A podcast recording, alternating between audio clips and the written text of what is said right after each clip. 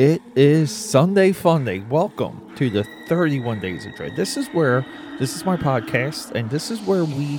I'm Peter A. DeLuca, by the way, your host. But this is where we do we profile one horror movie a day for the entire month of October, and we you, like all the movies are paired together. They're they're kind of there's like little groupings, and that's mostly so we can kind of understand uh, like some of these very complex subgenres within horror.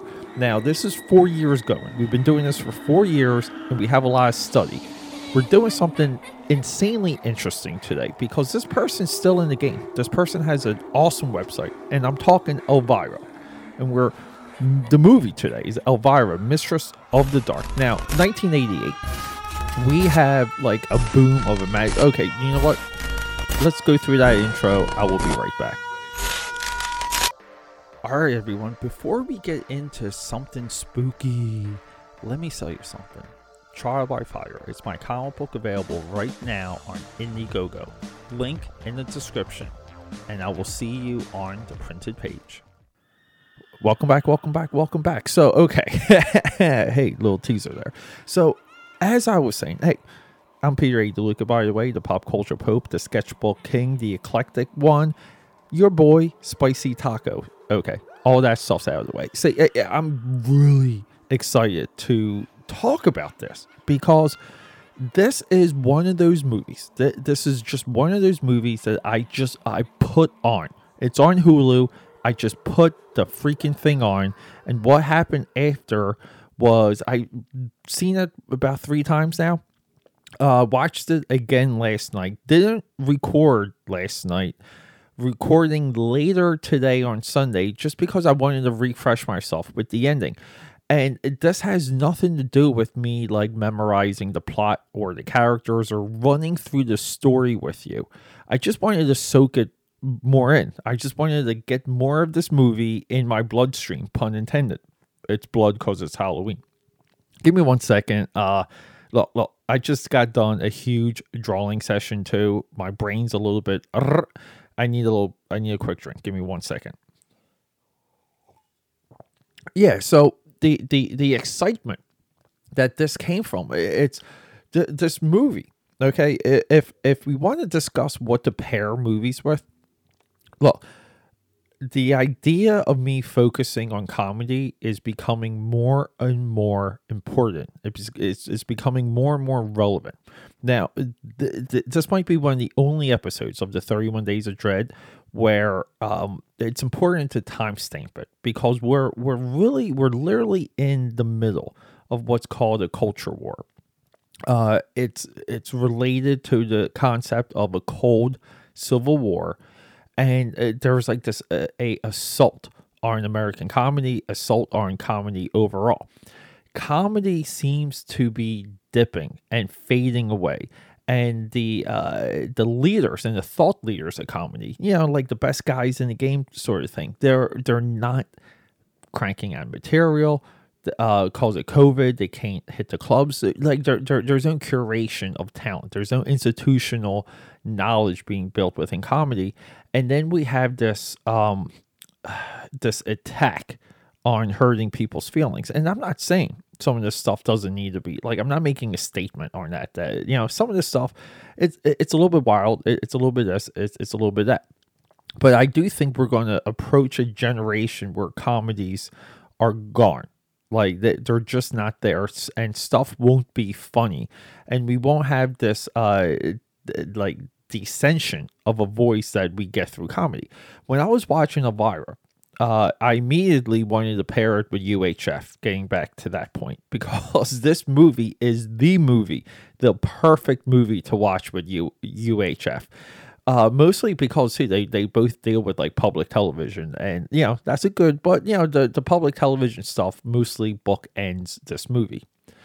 The, this movie's really about her uh, fish out warrior, stuck uptown, her being, uh, you know, a little bit wild, uh, overly sexual, overly into the uh, goth stuff. You know, like Elvira was goth before goth was goth, which is very cool. And yeah, uh, she's she's funny, snarky, one liners, uh, overly sexual. Uh, she has every single teenage boy in the town, like, uh, you know, chomping at the bit at her whim.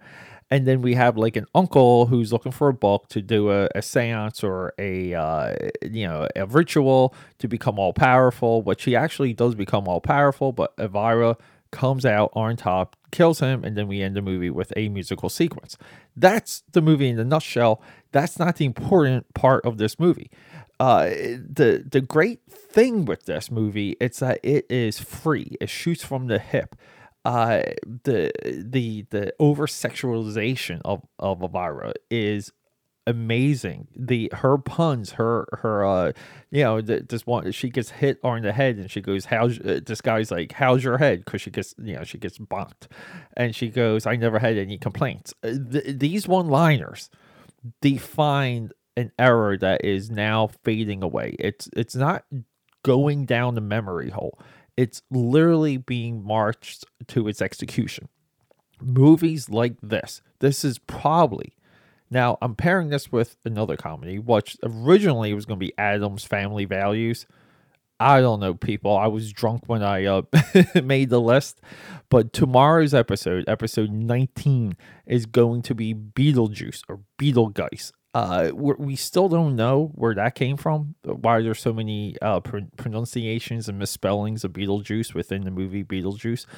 Um, but the cartoon series was called Beetlejuice, and I- I'm sticking with that. But um, you know, and I I, I just want to say also that Beetlejuice is important, but it's not as important as this. Pairing another movie with this, uh, my best option, the best thing that came to mind was another Elvira movie. Um, you know, I I couldn't get another one even if I paid for it on Amazon Prime Prime Instant. So I just wanted to put another comedy in there. I saw Beetlejuice recently. Beetlejuice just inspired me because I forgot how wild Beetlejuice was. And uh, I'm doing a Halloween party, and I did recently buy a replica Beetlejuice glow in the dark grave, which is absolutely amazing. But yeah, so getting back to why this is important we need comedy. We need voices and characters like Elvira. Uh, you know, we, we we need this idea of like pushing against the status quo, of fighting against uh, things that we think are normal, because like that's the human spirit. That's the human condition. There's no other genre that does that like comedy does. Now, horror reflects who we are on the inside, uh, reflects our, our, our fears, and, and often often. You know, like we can go back to um from beyond. You know, uh, earlier this month. Uh, you know, it goes into our desires, but comedy is relevant for the day. It's usually funny only during its day. Like for example, Andrew Dice Clay would drastically have to change his act to uh, get another Showtime special, uh, which I think he may have have had. But like, you you see the point though. Okay, comedy shifts horror stays. Science fiction projects from the culture now, from from um, like from our consciousness now. These three genres are insanely important. This movie, okay, has moved my needle to the point where I'm like I almost want to do a month of comedies. Hardcore, like let's go through it all let's start this long term study with comedy that we did with the 31 Days of Dread because I feel like all of it needs somewhat to be documented and, you know, um, spoken of. And it's like, and that's it. Like, I, I, it's like this, this movie completely moved me. It's completely fun and well done. Uh, I just feel like you can watch this movie with anyone um you know like Elvira like it's so hard to take your um uh Cassandra Peterson I think is uh her name. It's so hard for you to take your eyes off of her like oh my god um like even now like I had to like google what she looks like now and she's still a smoking hottie uh unbelievable.